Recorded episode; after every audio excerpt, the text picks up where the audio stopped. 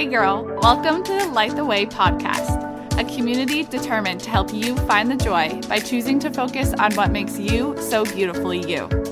I'm Chelsea, a 25 year old with a seriously strong belief that I'm here to connect with females like you who recognize we can struggle and move forward with optimism at the same time. People need people, so my mission is to connect with and encourage you to find your passions and be so dang proud of them so you can run after the purpose you feel called to serve. Are you ready? Let's light the way.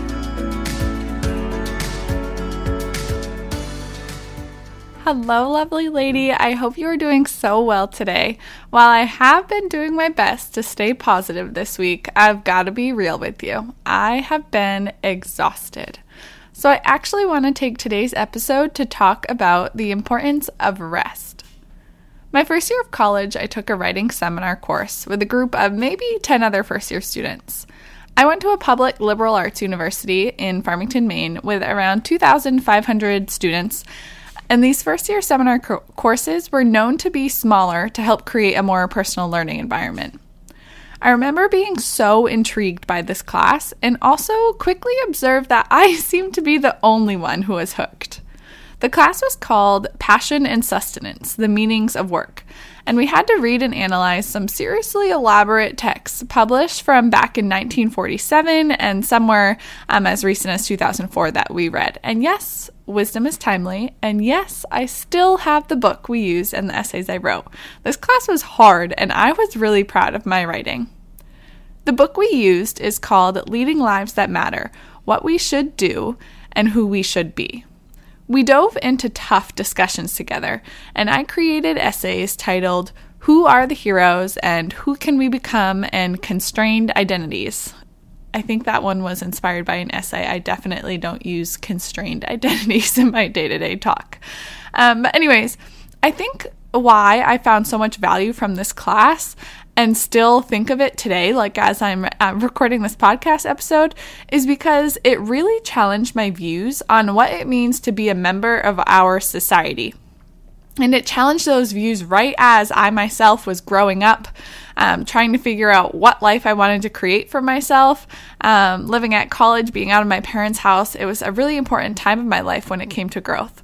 So, I want to move forward today, keeping in mind the title of that book that led me through the course Leading Lives That Matter. And today, I want to remind you that in order to lead a life that matters, you need to be well rested.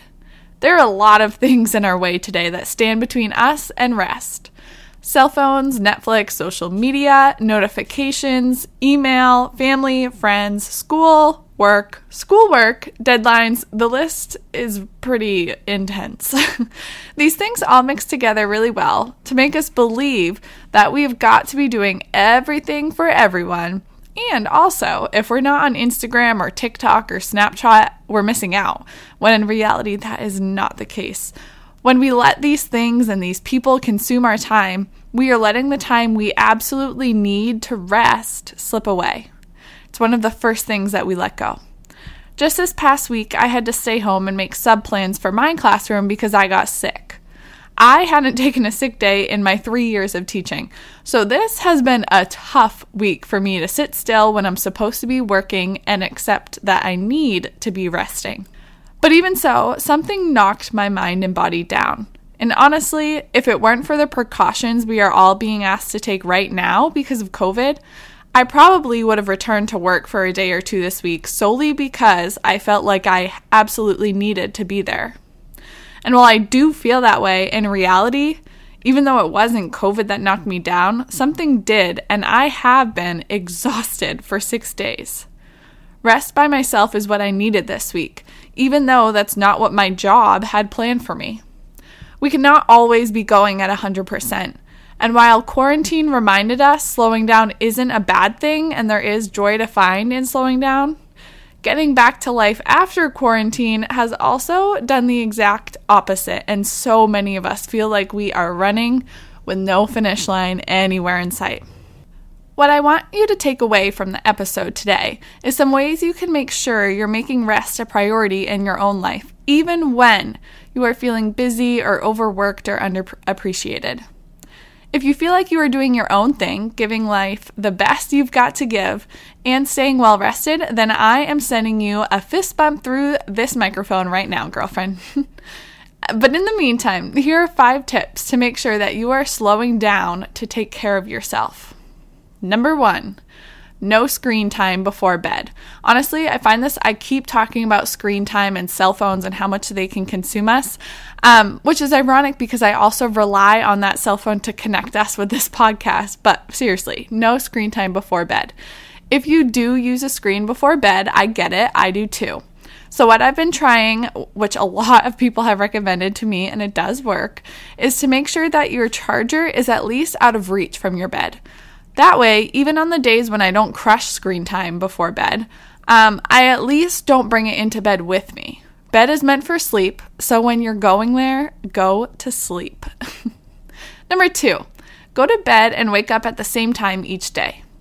Creating consistent routines is so important for your body and your sustained energy throughout the day. So figure out how much sleep your body needs to feel rested and ready to go and commit to making that happen. Maybe even consider keeping a journal of your sleep so you can notice when you're doing uh, what you're doing when things are going well for you.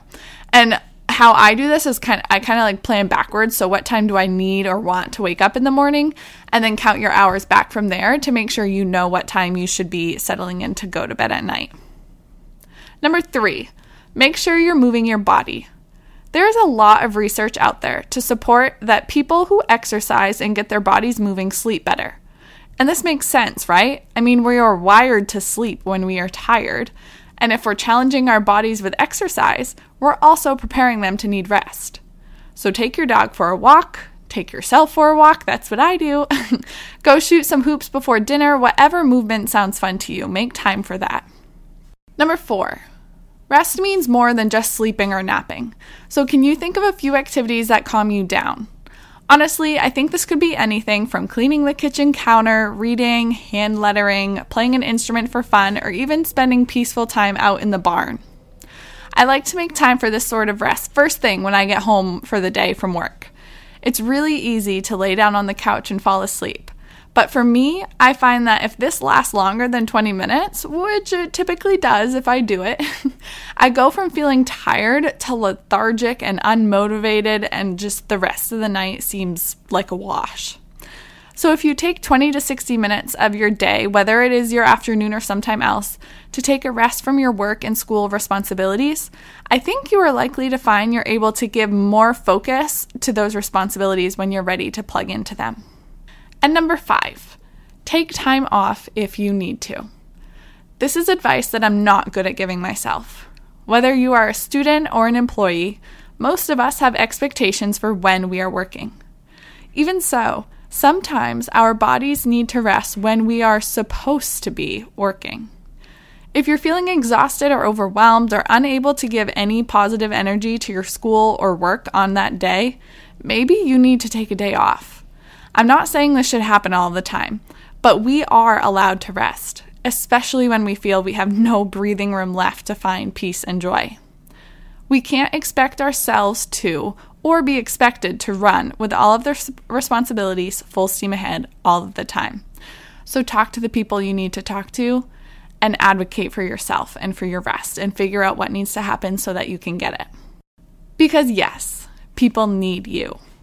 And yes, you have responsibilities and priorities to fulfill. But today, I wanted to slow down and remind you that those don't matter if you aren't healthy and rested. So take care of yourself. Give yourself grace. Let those who need to know know that you need to slow down and get some extra rest. I hope this was a timely message for you today. Take care of yourself, girl. This world and our community needs you healthy so you can help us light the way.